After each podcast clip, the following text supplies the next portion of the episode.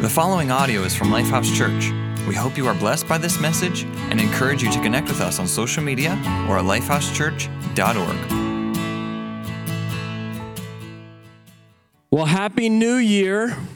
I have a question I want to ask you right now. Well, what do you do when the thing that you are counting on is not adding up?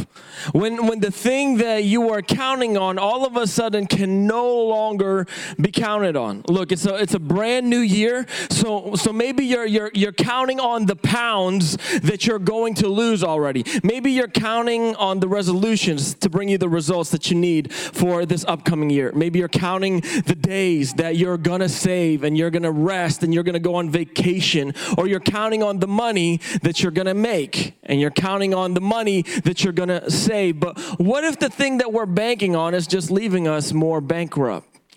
Maybe when I said Happy New Year, there was a little bit of hesitation because if you're anything like me, those words may have had a little bit of trauma tethered to them. Because nothing about this previous year added up. Nothing about this previous year, it seemed like the things that we counted on can no longer be counted on. It's like, Jay, I'll, I'll let you know if it's happy come March. Because if my March 2021 is anything like my March 2020, I might have to give you a different word other than happy. Jay, it'll be happy when my kids get back to school, when my job calls me back, when everything goes back to normal, or when there's a vaccine that works and I feel better and I'm out of this house.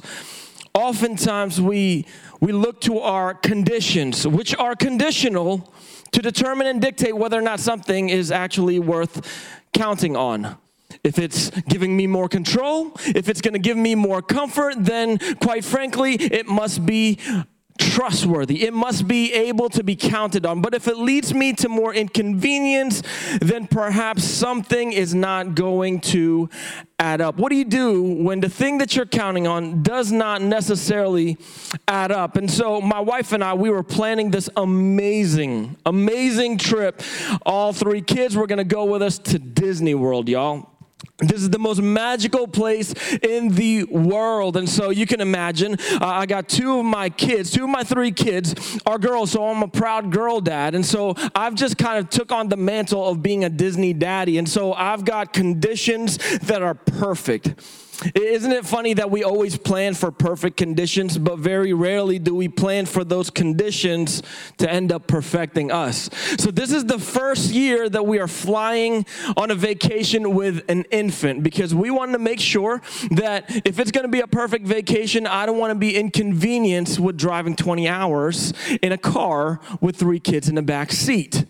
And so we dotted every I and crossed every T. I mean, details double checked. We made it to the airport ample time. And we had every detail planned out. Ironically, we always plan for the details. Very rarely do we actually plan for the delays. What we could not account for in this vacation was the storm that was going to sweep into Maryland and also Florida. So now we're stuck.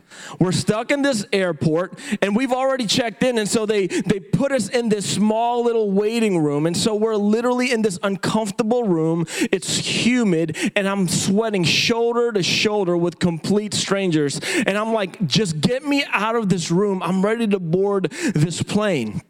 Finally, after a couple hours, we board the plane, and the plane was really small. And I'm talking about really small. And so I'm trying to squeeze my shoulders in together so that the people walking up and down the aisles would stop bumping into me. But luckily, I'd already made a plan. It's only going to be an hour and a half flight. And so finally, we make it to Florida, and it's late. I got off this uncomfortable plane and I look at the rental car that, that we were supposed to get, and it's a compact car. And I'm thinking to myself, I've already been uncomfortable in the airport, in the room, and on the plane. I'm not gonna drive around being comfortable for the rest of the time here in Florida. And so, me being myself, I upgraded. Now, my wife is the, the queen of details, so she actually planned for every dollar on this vacation. What she did not account for was my impulsive decision making skills. And so you can imagine the look on her face when I said, Hey, babe, I spent an extra $300 because I wanted to be comfortable, I wanted to be in control. And so obviously there were some things that we could not plan for now because I spent that money, but I'm comfortable. It's now late. I didn't account for being in Florida so late, and we're driving in a place I've never been before. And my daughter is losing her mind in the back seat, just crying because we didn't account to be this late, to be this delayed. And my wife is trying to console her. And finally, she cried so much, she ended up throwing up all over herself. And y'all, I almost lost it because we had to go find another place, a parking lot, so that we can change her. And at that moment, I said, I wanted out of this airport, I wanted out of the room, I wanted out of this plane. And then I felt like I had control, so I upgraded in this SUV. Now I want out of this SUV and the place that I felt like I needed to be in, Florida, I can care less. I just want out. Maybe you felt exactly like that. I want out of this year. I want out of this depression. I want out of this feeling. I want out of this, this cycle. I want out of this hurt. I just want out. You know, when things are not going our way and conditions are not lining up, it shows who truly is in control. Because the one that's in control is the one that's in charge of doing all of the counting there was a physician by the name of Luke. He was a follower of Jesus. And you would imagine a person who would be good at counting would have to be a doctor. Someone who would be good at the details would have to be someone like Luke. And so Luke gave an account of Jesus' life, his miracles, his teachings, his death, burial, and his resurrection. And so he wrote a book in the Bible called the Gospel According to Luke. And in his book, he was writing to a primarily pagan Greek audience, and he used his account as an evidence that Jesus is the Son of God. And so in chapter two, he gave an account of a count, a census that took place in a town called Bethlehem. And we're going to go in that story in Luke chapter two. He says, In those days, Caesar Augustus issued a decree that a census should be taken of the entire Roman world. That's a lot of counting. This was the first census that took place while Quirinius was governor of Syria, and everyone went to their own town to register. So Joseph also went up to the town of Nazareth in Galilee to Judea to Bethlehem, the town of David, because he belonged to the house and line of David, and he went there to register with Mary, who was pledged to be married to him and was expecting child. And while they were there, the time came for the baby to be born. Now, Caesar Augustus was born Gaius Julius Caesar Octavian. Now, that may sound familiar, Julius Caesar. Perhaps you read about him in the history books. Maybe you saw a documentary on him. Octavian was the grandnephew of Julius Caesar. Julius Caesar was the emperor. He's the one that founded the Roman Empire. He was the one that was in control. And when he had passed, he passed the baton over to Octavian. And now Octavian is the one that is in control. And it wasn't until the Roman people actually tagged him with the name Augustus. They began to call him Augustus Caesar, exalted Caesar. They literally put his name in a prominent position of power. You, Caesar, are in control. You are higher above all other controls.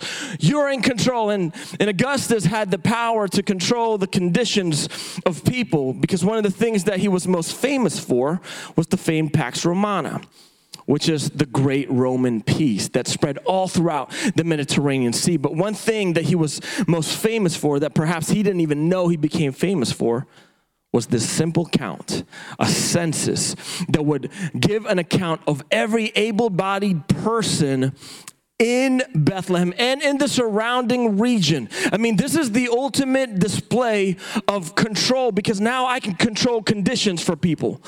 Because this census was to levy the taxes of the people, to increase taxes for the people. For a group of people, like the Romans, they would have a, a much more promising condition, but for the Jews, not so promising. And so you can imagine just how accurate this count had to have been because if you miscount, you're actually going to miss out on some money.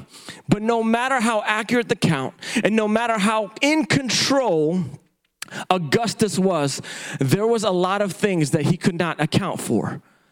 Like he couldn't account for the conditions of all the people that he was accountable for, like a couple, Joseph and Mary, traveling from Nazareth all the way to Bethlehem. He couldn't give an account for all the conditions. No matter how much in control he was, there was still a need for a recount in their condition. So what do you do when the things around you seem out of control and the people that need to have control seems to not know how to count accurately in your life?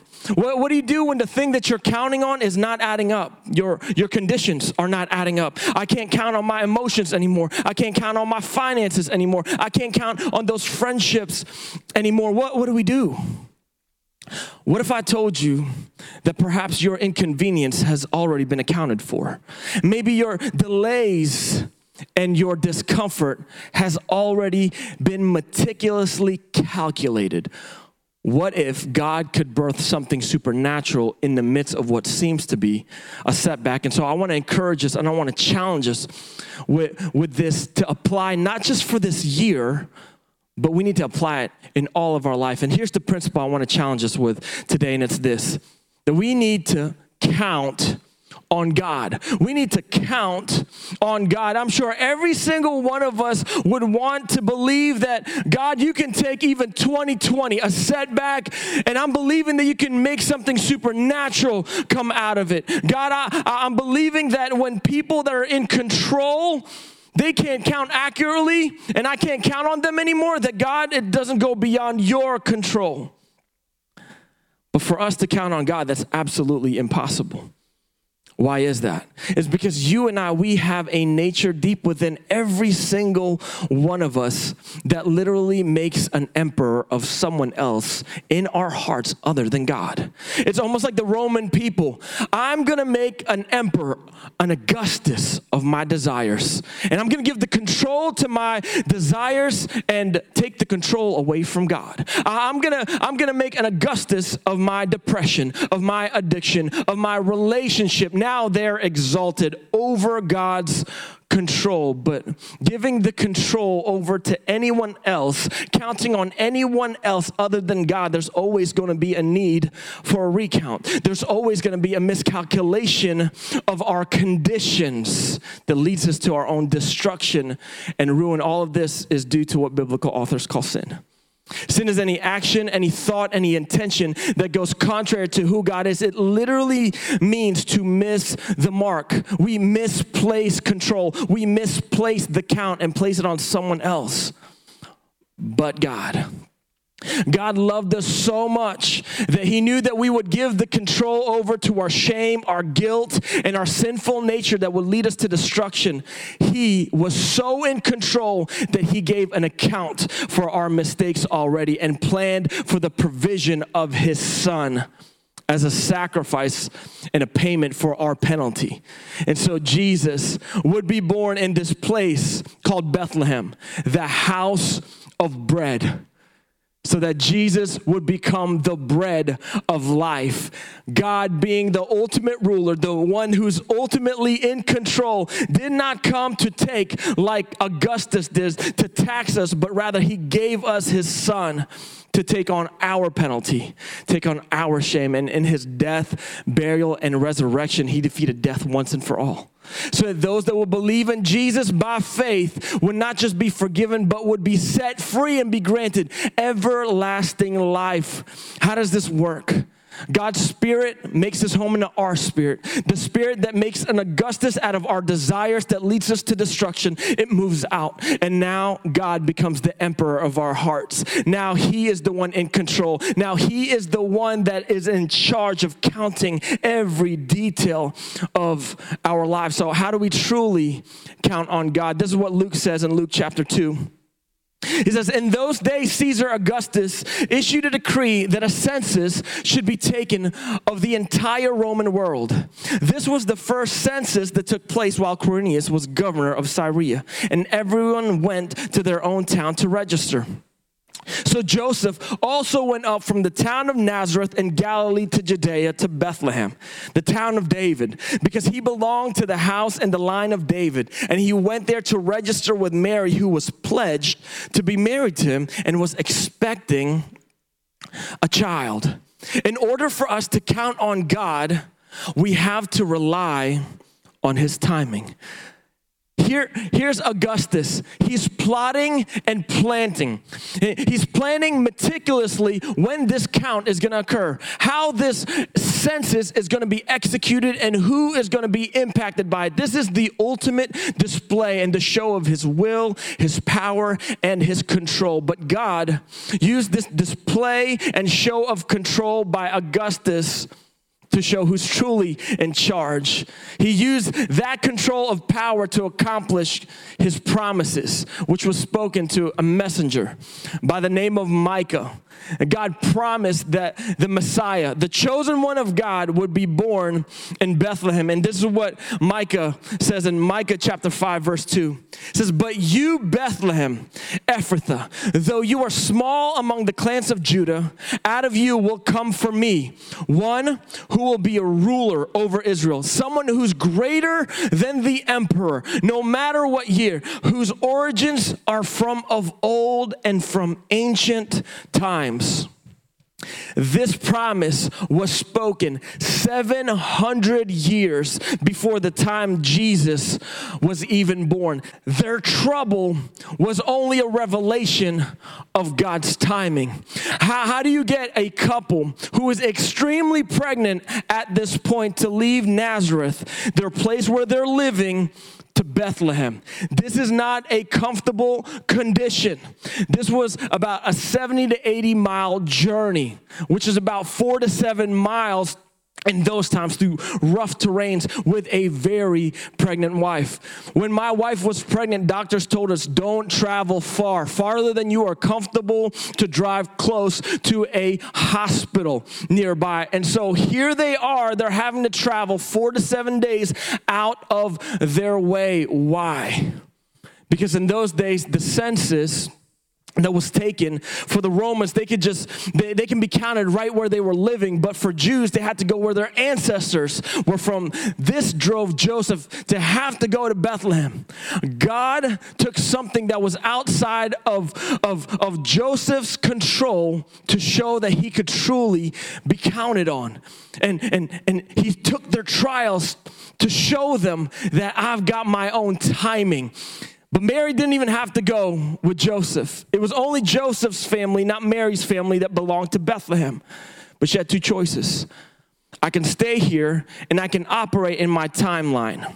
I can operate in my timing, which is comfortable. I'm comfortable here right now. I, am more in control of this environment. I like my timing right here. I can take my time and have my baby here, but I will miss out on the promises and the blessing of God in my life. She could either be comfortable or she can count on God. She couldn't be both. You and I, we have the same options. We can be comfortable in our own timing, or we can be comforted knowing that we can rely on God's timing. Knowing that when it becomes inconvenient in our life doesn't mean that we're not still on His time. It, when, when we experience setbacks in our life doesn't mean that we're still not on schedule. When, when plans don't pan out our way, it doesn't move past the promises and the plans of God in our life. God can not only see the, the obstacle, but He also sees the outcome. So I have friends of mine and family members of mine who live live in another country.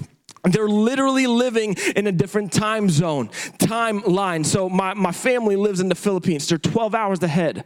So when I call them at night, it's actually their day. And my day is not their day. And so at times when I have to call my mom and say, hey, Ma, good morning, even though it's nighttime where I'm at, because they're already morning. But sometimes my mom forgets where I'm at. And she'll call me during the day in her time and says, Good morning, son. What are you doing today?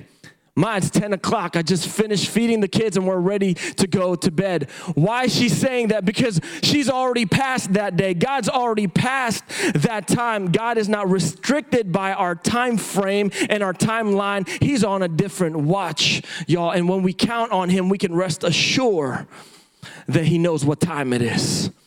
Secondly, is this this is what Luke says in chapter 2 it says so joseph also went out from the town of nazareth in galilee to judea to bethlehem the town of david because he belonged to the house and the line of david. To count on god we have to remember his faithfulness. We have to remember god's faithfulness in our life Joseph had to go back to the home that he had left behind. He lives in Nazareth now. Joseph had to go back to the past that he thought he was already past. I got to go to Bethlehem, the city and the town of David. Bethlehem knew David. David was one of the most famous and victorious kings. I wonder how many people in Bethlehem knew about Joseph. David knew, knew, knew the people of, of, of Bethlehem. But here's Joseph stuck living in Nazareth. David was a king, Joseph was a carpenter. You ever feel like that? I feel like I don't belong and I'd rather just live where I'm at. I'd rather just live in my chaos. I don't belong to peace. I, would rather just live in my past. I can't, I can't belong there. I, I, don't, I don't have a view for my future. I'd rather stay and live in this pain because it's comfortable for me. God literally used what looked like a setback for him and his family as a setup to remind him Joseph, I'm still the same God. I'm faithful. Luke, later on in, in Luke chapter 3, he actually writes the genealogy of Joseph and how, how he was connected from Joseph all the way down to David 42 generations. Every detail, every descendant dotted so that he would be connected to the house of the king because the setback allows us to look back and realize who we belong to. I belong to the house of the king. I belong there. I may be living here, but I belong there. And it would have been really, really easy for Luke to stop counting. I mean, that's 42 generations that Joseph could count on God's goodness, God's faithfulness in his life, but Luke didn't stop there. He continues to count 35 more generations after David, 77 generations total. And this is how he finishes the genealogy in verse 38 of chapter 3. It says, the son of Enosh, the son of Seth, the son of Adam, and, and watch this, the son of God. That setback not only allowed him to look back that I belong to the house of the king, but I also belong and I'm a child of God. I'm reminded that, that the same God in the beginning is the same God that's gonna see me to the end, and I can count on his faithfulness. The same God that saw me from the start is the same God that has planned for me to experience his promises in the finish.